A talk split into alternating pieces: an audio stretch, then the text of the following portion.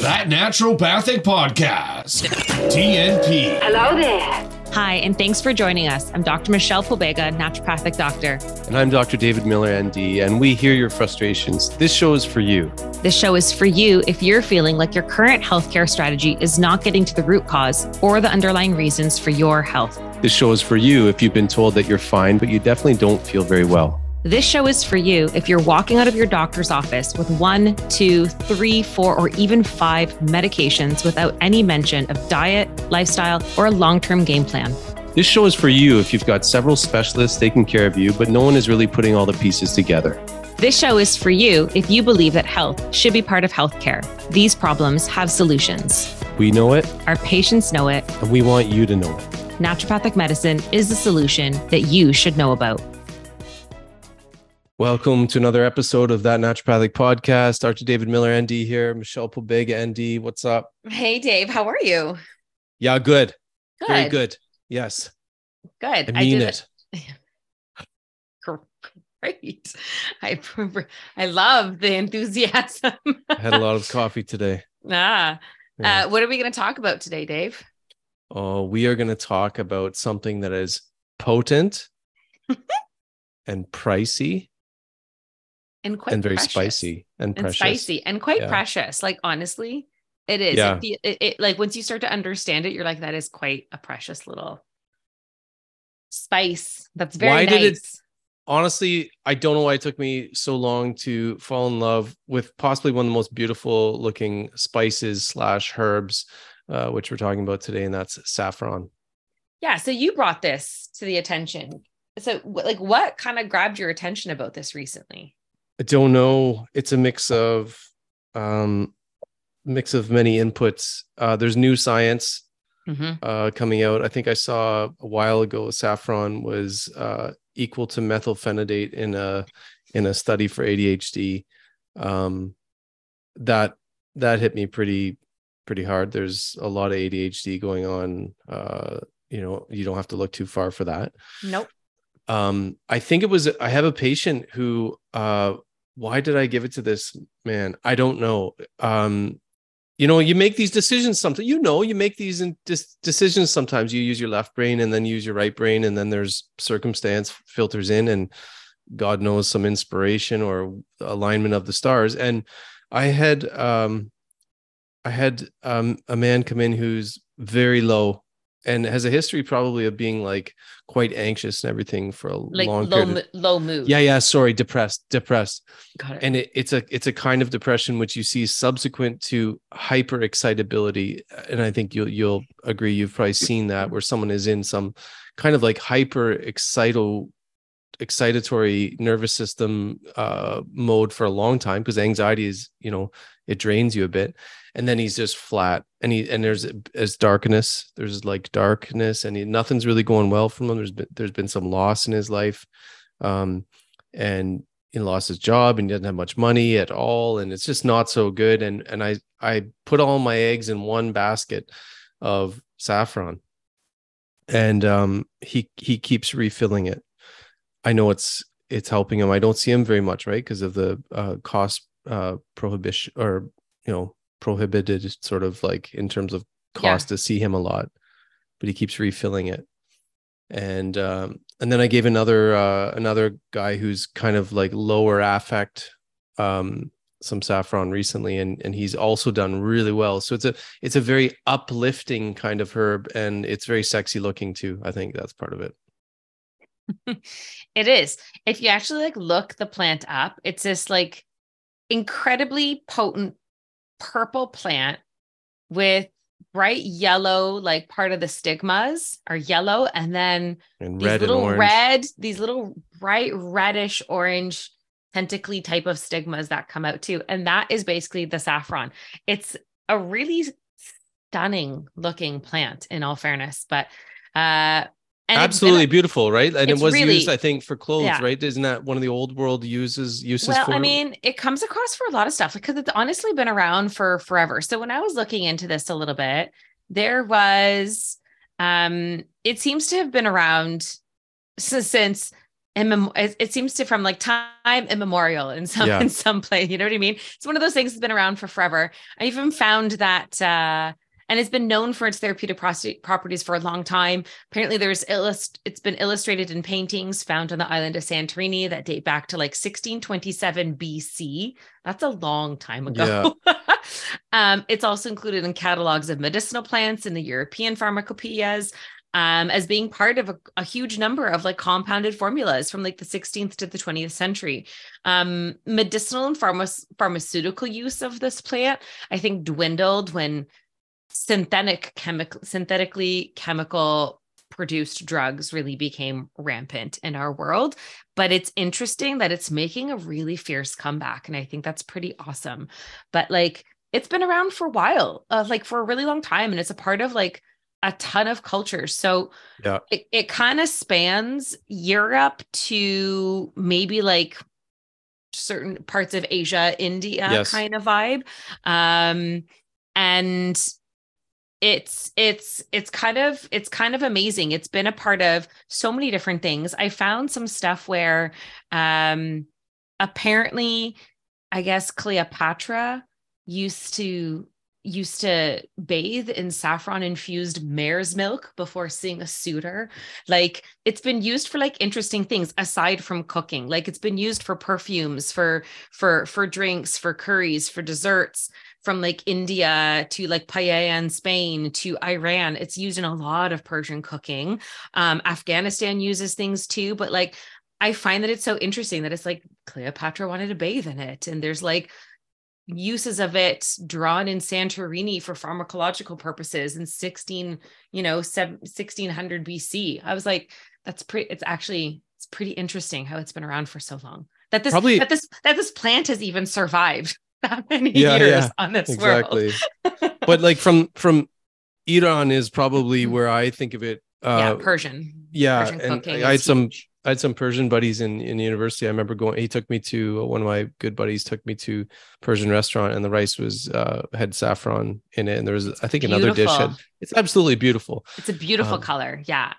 So so we're talking about iran being kind of like fertile crescent we're talking about sort of as old as civilization sort of gets so Seems not to be. new It seems to be. And it's like wildly expensive. And Yeah. part of the reason for that is because it's extremely, it's a, a very like precocious period to harvest it. Like you have like, you can only do it once a year. It's in the autumn. You maybe have like a two to three week precocious span. period Yeah. Did I use that word correctly? I thought I sounded smart. Did it work? I don't know. I don't know. Is that Uh, just right? limited. It's very limited, and I like I- whatever. Did I use it correctly or did I just Whatever. completely I don't whatever. Anyways, it's a very it's a very like tiny window to be able to use it. Yes. It's like right. Um and they can only be like it, it it has to it has special weather conditions in hot, dry climates. They need full sun, like three years of plantation. Like it's it's crazy. And then you have like a 10, 10 to 20 day autumn window to harvest it. which is very Um, difficult apparently and labor intensive. very labor intensive because it has to be done by hand, I guess. And I think like a flower only blooms for 48 hours. Where did I see that? Something wild like that. And I'm like, oh, yeah, each flower lives for only 48 hours. They open early in the morning, but will wilt with full sun and requires harvesters to collect them by hand as quickly as possible. Um, and three stigmas are maybe removed by hand, dried and packaged, and it can take up to 70,000 saffron flowers to make one pound of saffron spice. Oh, yeah. And Which that's why it's expensive. exactly. Exactly. So Yeah. I, I'm gonna I'm gonna give away some of the the basic sort of uh, traditional uses on the whole, and this you know there'd be like uh, Persian you know old Persian texts would would have uh, traditional information. Uh, they would have uh, traditional information in uh, more of the traditional um, books of Indian, or like what is India now, uh, medicines like Unani and uh, probably Ayurveda. I didn't see anything Ayurveda, but there it is in Unani or Umami. I forget. No, that's the name of it, Unani. And then also in Chinese medicine, uh, which is maybe sort of the uh, just the the extent of it, right? That far east. So traditional use generally across the board I would say there's a you could pick a lot of different uses, but the if you look across the board and look for some commonalities, it seems to be nerve sedation, anticonvulsant, everything to do with the nervous system. And and if if all you want to know is that you can stop listening now. Basically, nervous system. if you're just like, I want to listen and get what get to the point, Dave. It's anything to do with the nervous system where the nervous system has been hyperactive or maybe uh, subjected to excitotoxic conditions, uh, too much anxiety, twitchings, really nerve sedation and anticonvulsant. If you think of those those two things, that really sums up a lot of the essence of how you're probably going to see uh, saffron useful clinically. I'm seeing it in like for for that reason too. Like yes nerves and stuff but i guess that also just translates also to how it helps with mood because a lot of people are unnerved yeah. these days right? So i'm seeing it a little bit more in mood supportive type of formulas like your man with your your client or patient with the low mood bits of anxiety um i'm seeing it in some of those types of hormone formulations now on like it's coming up more in naturopathic type of supplement products. I'm seeing it pop in a bit more. And that yeah. seems to be one area that I specifically noticed it. I think another reason I've, you know, those those patients always make you sort of uh they're the biggest reason for you to to try and learn more and and learn from them. Um, but I, I I'm just seeing I need something relatively reliable in terms of neuroprotection. Mm. And I don't know if you see that in your practice too, Michelle, but it just seems like okay, I can do some of these. Uh, I'll do some of these cranial uh, things. I can do some uh, osteopathic things to maybe uh, mobilize dura and nerves. I, I you know, I, I, every week I'll probably mobilize brachial plexus or maybe the sciatic nerve or femoral nerve. Like there's some there's some manual techniques uh, hmm. that are very helpful. However, having something that is like a uh, a biochemical intervention to be neuroprotective for the sort of biochemistry that we live in is is really key and and i i do like boswellia um you know there's other neuroprotective uh interventions um but this one really strikes me as as probably going to be the one that I'll rely on the most for its sort of um, yeah neuroprotective anti-inflammatory uh, effects. Yeah, and I mean, yeah, I agree. Well, here's here's some of the stuff that's been studied. like it just yes. here's some of the stuff it's been studied for: anti-cancer, antidepressant, anti-Parkinson's, anti-Alzheimer, anti-convulsant, anti-ischemic, anti-hypertensive, anti-genotoxic, uh, anti like an antidote. Actually, the, it's been studied as an antidote against snake venoms and uh, acrylamide and other uh, uh, carcinogens, antitussive, hypolipidemic, antioxidant, antinociceptive, and anti-inflammatory. So those are just some of the pharmacological activities that are being studied, have been studied, mm. which which gets confusing, right? Because you kind of okay, well, what are you? You know, when you say you're like 10, 15 things, well, what are you? But I think when you think systemically or when you think clinically, you go, this person needs neural protection. You can sort of tell um, uh, I can tell if it, you know, if they've got headaches and if there's tingling and numbness and all, you can, you can sort of put it together, uh, whether someone needs something for their nerves. And, and one of the, one of the ways to, um, to, I don't know that I assess people is, is it the nerves or is it the blood? And, and you can, so, you know, you can even in Chinese medicine, we've got different uh, ways of looking at nerve issues versus blood issues. Remember, blood's like cramping, stabbing pain um, you can use those those perspectives. And i find if if all of your perspectives lead to nerves as being part of what's going on in this person if it hurts to touch their head the back of their the back of their head hurts underneath the occiput. If you press it they kind of get like a nervy feeling. Like you got to think about the nerves at some point and that's when um, you got to think about saffron. That was a rant wasn't it it was good. I enjoyed it. I have nothing to add to that. okay, so um, you know some of the some of the mechanisms in which uh, they're look. I've looked at some papers just to sort of back up what we're doing yeah. here. Um, some of the the sort of pharmacological mechanisms sort of support this idea of neuroprotection uh, against excitotoxic. Uh, environments in in the nervous system and one of the ways they work is monoamine reuptake inhibition Uh, and then NMDA receptor antagonism. So NMDA are the receptors that respond to glutamate. And remember, glutamate is a excitotoxic, neurotoxic. M- you know, that's what MSG is. That's why you got to be careful if you're MSG. Yep. Tastes yummy. Um, and uh, GABA agonism. So GABA is just like, remember, GABA is just sort of one of the few, in terms of my cursory understanding of the neurophysiology of this stuff, because it's not super deep, but it's, you know, I, GABA is the one I know is going to sort of slow down the nervous system a little bit. Not that you can't operate heavy machinery, but it it it's the it's the brakes for the nervous system. So it's the brakes for the nervous system. It it antagonizes something that's excitotoxic, the Mhm. NMDA receptor, and may support serotonin, uh, uh, dopamine, um, epinephrine, norepinephrine. So it's it's got pleiotropic effects, but you can see again probably the the oomph of it, the main sort of uh, the main sort of uh, thing that it's doing is is supporting those who are in more of a wired. That's another one you could say, more Yeah. of a wired state. Yeah. I'm just looking at a PubMed article and it says the activity of saffron in the central nervous system and the peripheral nervous system, but it seems to highlight mostly things central. But it says biological activity of these molecules in the system have been studied for over two decades. So there's two decades worth of papers, and it actually has like a whole bunch of references for this. There's probably like seven or eight references that they that they list for this.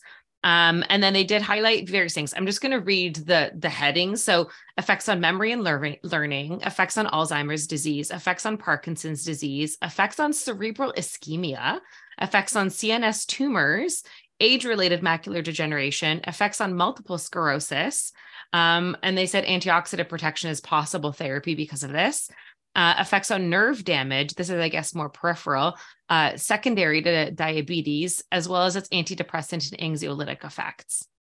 Cool. That's a pretty awesome list. It is, and and again, you can extract like if you had to extract the essence of it, it seems to be nerves and more the sort of wired state. yeah.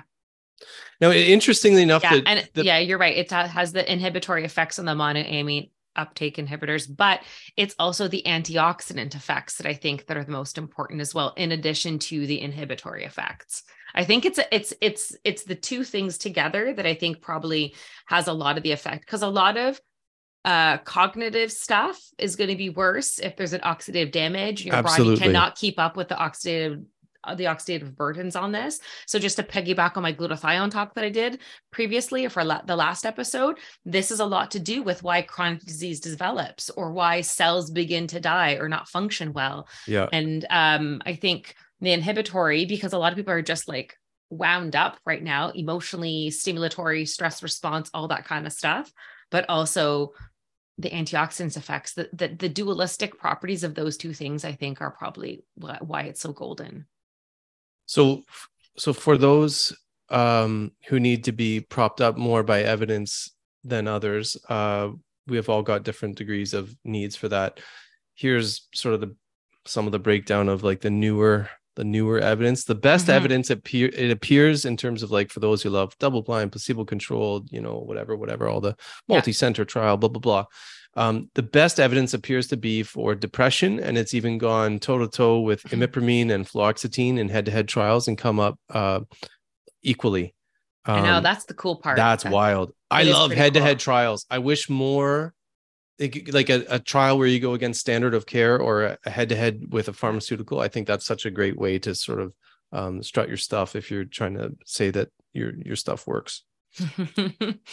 yeah. Um, less evidence, but possibly effective or effective uh, equally, but not as proven in the evidence. You know, body as of yet would be probably coexisting anxiety and depression again leading to that idea where it seems like excitotoxic uh, sort of background or anxious sort of backgrounds or just uh, wired kind of uh, stressed wired thing um, that can sort of uh, coexist with depression or maybe on its own because anxiety it looks like it does help a little bit with that um, also less evidence but there's at least I, I saw at least three trials i think on sleep quality.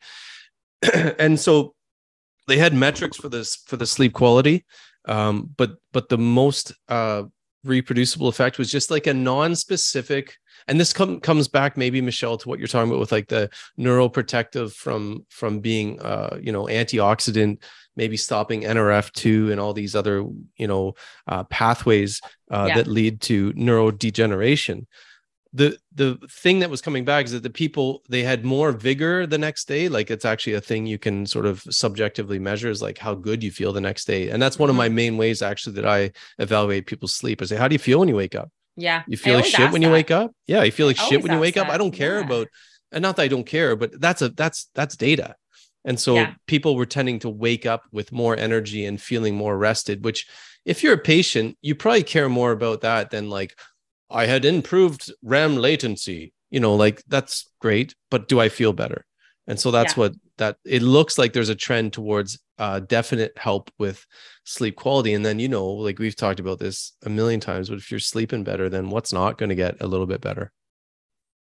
Um, not, not a whole, not, like not a lot is, no, I don't think nothing is going to suffer when you sleep better. Oh yeah. It, no, nothing will suffer and many things will improve. The like beneficial just... the beneficial tentacles of sleep are yeah. broad and deep. Yeah. Um wow that rhymed. I didn't even mean to do that. Um You're a better wordsmith than me because I I totally didn't use that word correct earlier when I tried to try to be fancy. I'm not a linguist. you you you're pretty good though. You're pretty good. Now listen, um maybe maybe some uh, small form of ADHD was getting the better of you. I don't know. Do you have an ADHD? Do you have, do you have any ADD? Yeah, I got. I don't know. Some. Does everyone have a little bit of that? Because I feel like technology has all modeled us to have like very little attention span these I days. I feel like that's life. I'm looking at two yeah. screens and I have my iPhone on. Well, anyway, Constant. ADHD is another thing uh, in which they've they've tested uh, saffron, and in one study, and again, the people who love to be propped up only by evidence based massive studies, which are only going to be there if there's massive money. But anyway, there there was a there was a study that showed uh, the efficacy of saffron to be comparable to that of methylphenidate. Um, saffron was more effective for treating the hyperactivity symptoms, while methylphenidate was more effective for the inattention symptoms. So there must be, I would imagine, uh, some effect on dopamine if that's happening. Hmm. Well, mm-hmm. I mean, it hold on, where was that thing? Because it did also mention Parkinson's in this list. Oh, yeah. So hold on a second. Let me just go back and and actually look about what's going on there. You you discuss things and I'm gonna take okay. this. Uh, I I thought the, I was looking for like really, really recent studies too, and I thought this was interesting. Um, that they tested and this is this is cool. They tested uh, this is the title: "The Effect of Crocus sativus L. Saffron Herbal Tea on Happiness in Postmenopausal Women," a randomized controlled trial. Uh, I thought that was cool because when I saw happiness, I was like, okay, that's a subjective measure in a way, but like, what more is there? you know, if, if something makes you happier and it's healthy, that's good. So it did show that uh, a saffron herbal tea uh, had this positive effect. And um, increased a happiness score. So I'm sure you can poke holes in that all you want, but I I think the the trend of the of the uh, evidence here is that it's got like this kind of nourishing um, yeah. aspect to it, and that was a tea. And and I we should say there is some probable bias in the studies because they the ma- the vast majority of them come from Iran, right? And that's yeah. where it's produced. So uh, yes, we'll keep that in mind you know there's a little bit of bias there but there's a little bit of bias when you study a vaccine too. So i i you know i said the v word. Am i allowed? I don't know. Maybe we'll get flagged. We'll see. We'll see what happens. Too late now. It's out into the uh. ether. Whatever. Um just looking at the parkinson's article just fyi there was a study conducted on hemiparkinsonian rats and the intraperitoneal administration of several doses of cro- crocetin or crocetin. That's one of the active ingredients from um, saffron over seven days protected the levels of thiobarbituric acid, a substance, reactive substance in the substantia nigra. So I guess it helps protect against, I guess, like some oxidative cool. damage. And then cool. another one, they studied saffron extract on the dopaminergic cells in a mouse model with induced Parkinson's, concluding that pretreatment with saffron protects many of the substantia nigra pars compacta. God, I love these words.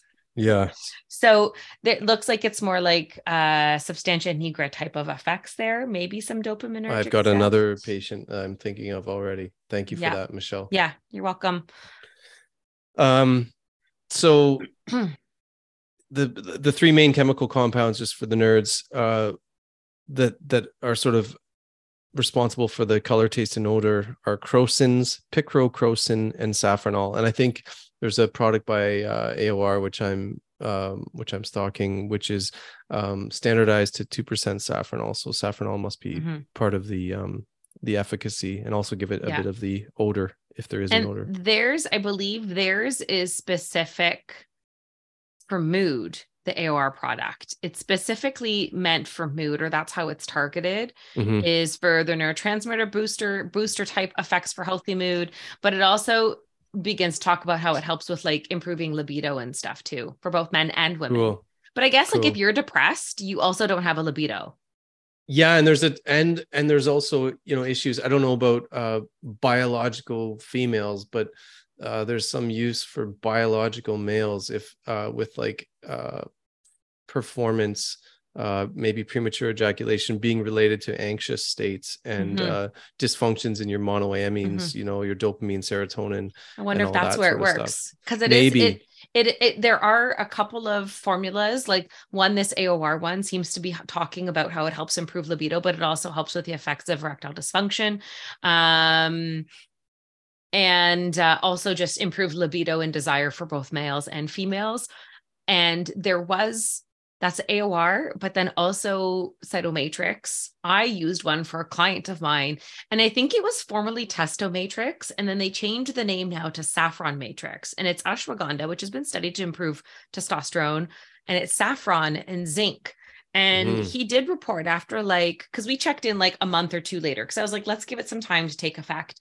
And he did notice uh, a, like an, enough, a significant, and he was happy with the results of improved libido um, and just like sexual potency and health and stuff, according to him. So that was my first time using saffron. Um, and it was for that instance. And and this gentleman had a very happy review. you won't forget that. it you won't Nope. forget it yeah when it comes to uh sexual function and things like that there's a few things at least uh, like i guess i have more uh experience talking to some men about it but i would be thinking about blood flow Yeah.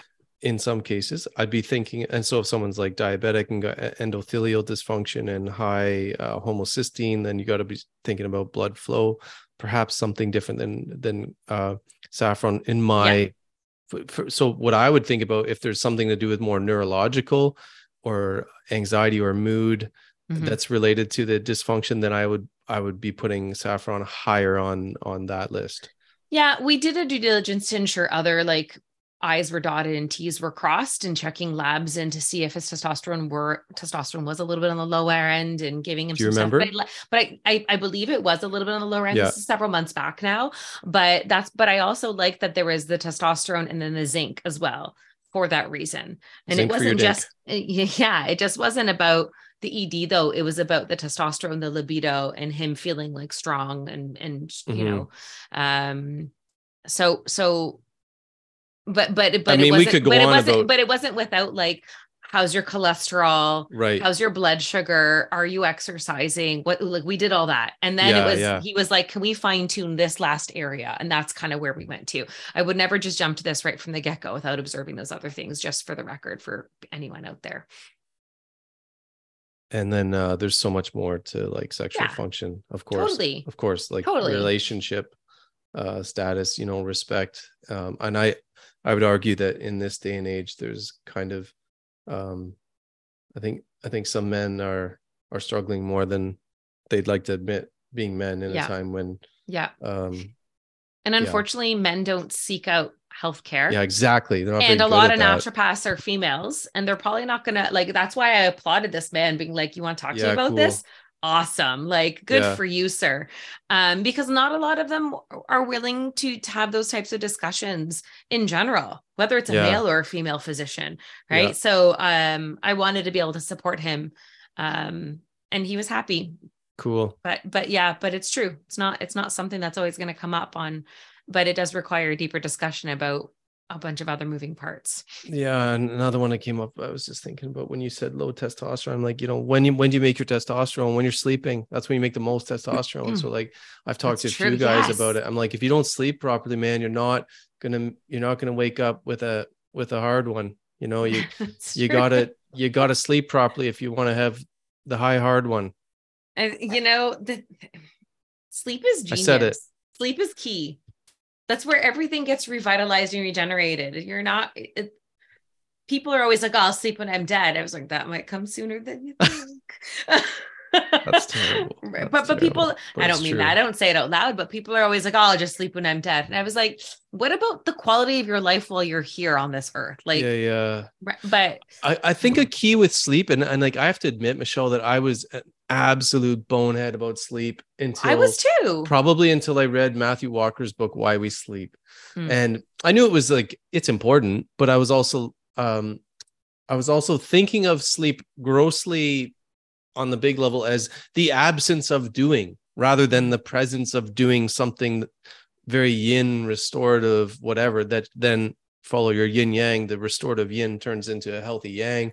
You know like you you got to invest in sleep so that you invest in a better tomorrow. It's not the absence of doing things. That's i think that was a western i don't know if that's like the western world like i'll sleep when i'm dead. Uh, the assumption is it's the absence of doing anything and yeah. sleep sleep architecture sleep is a very active It's not not doing thing. anything. exactly There's, a, there's so much happening that is essential for your body to be able to show up for you the next day. But it's so funny. I had this conversation with a client. I want to get back to saffron, but I did have this con- conversation with a client. She was like, "There's this weird culture where it's almost like a badge of honor to be busy, yep and that's not."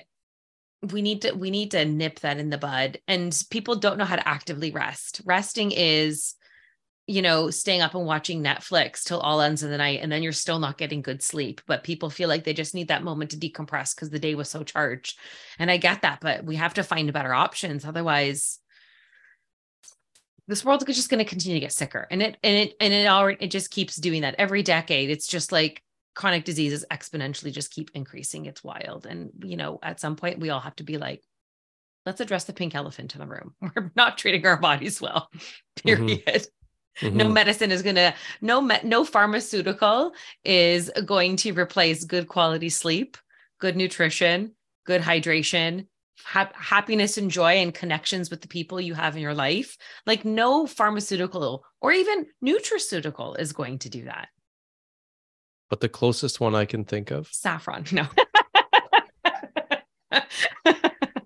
uh nailed it totally Yeah. But saffron's pretty cool. And I think the other things, like we did talk about the neurological effects, but I think just highlighting again the anti antioxidant effects, the myriad of things that that antioxidant effect is going to touch and have a benefit on is pretty incredible. Cardiovascular health cancer cancer care you know diabetes and eh, like it's just it's pretty incredible. So i don't want to just gloss over that because i think that's a really big that's a big burden on modern day society is just oxidative damage from like pollution and toxic debris and crappy foods and the oxidative load in our body is something that we need to be mindful of. There was also something interesting that could promote satiety and weight loss, which I think would probably pique people's interest too. And there were some studies showing that uh, after a couple of months versus a placebo, people who were given the saffron extract reported like a decrease in snacking and an increased loss in weight. So they were able to support their metabolic health a little bit better. So there's some really interesting things coming down the pipeline, I think, about this. Um, it's also got interesting types of nutrient profiles, like it's a good source of magnesium and manganese and vitamin C. So there are other there's it just seems to be really great. It's just gosh darn expensive. So I wonder, like, I, can't remember what the price of any of these supplements are. If they were asked, it's not prohibitive i just i just ordered some for the uh, dispensary today it's not prohibitive But I wonder if it's because they're doing an extract, and when you do like an ethanol or something extract, I think you can just then you ex- you expand the volume um, from the herb and be able to use it Well, I did write this thing from one of the studies. They did do um they compared the effectiveness of the stigma and the petal and discovered no significant difference between them in whatever metric they were looking at. Mm. So there might be some uh things where they don't need just the the fine little stigma. They might actually be able to to use uh the more uh you know the mass of of other aspects of the of the plant, which is pretty cool too. That's cool. I did Mhm. also find something where um there were some studies or more recently um results the use of saffron in clinical trials and numerous studies have been conducted to assess its possible toxicity in high amounts. It's been used in cooking for like eons now that I feel like you'd have to consume probably a wild amount for it to have toxic I think you said five grams or something, didn't you? Right. But this You're gonna be says poor by the it- time you do Yeah, that. seriously, it does talk about that there was animal and in vitro studies to show that like there were there were no nothing to suggest it would have any kind of toxicity. It just it does say high doses of saffron should be avoided during pregnancies. Quantities of more than five grams, far greater than that that was ever be used in food, can act as a Yeah, uterine exactly. stimulant and abortifacient. But who's going to be eating that much? You'd be breaking the bank, man. Yeah, So- exactly. Exactly. so and that, But you yeah. can bathe in it apparently. Yeah. Like Cleopatra. Yeah. I'd like to, you know what? I want to get my Cleopatra on. I want to bathe in some saffron. Uh, oh God. I wonder if Well- it'll stain me orange like Francis Ashwagandha with his turmeric baths. I wonder if there's the So- same. why don't we um leave all of our listeners with the image of Me uh, bathing Michelle in bathing milk bath. in no a saffron milk Sorry, bath. a saffron milk bath. You're right. Yeah. Okay. Please don't have that image of me in your head, you guys. I don't think that's necessary to leave our audience with that. Well, we just did that. So Yeah, well. again, thanks so much uh, for listening uh, this week. Again, I'm very excited to start taking saffron um, because I I think I need it, and uh, there's a good chance a lot of you need it too if you're a bit wired. So, Michelle, thanks for being a great co-host again this week. My pleasure, sir. Have a great week, everyone.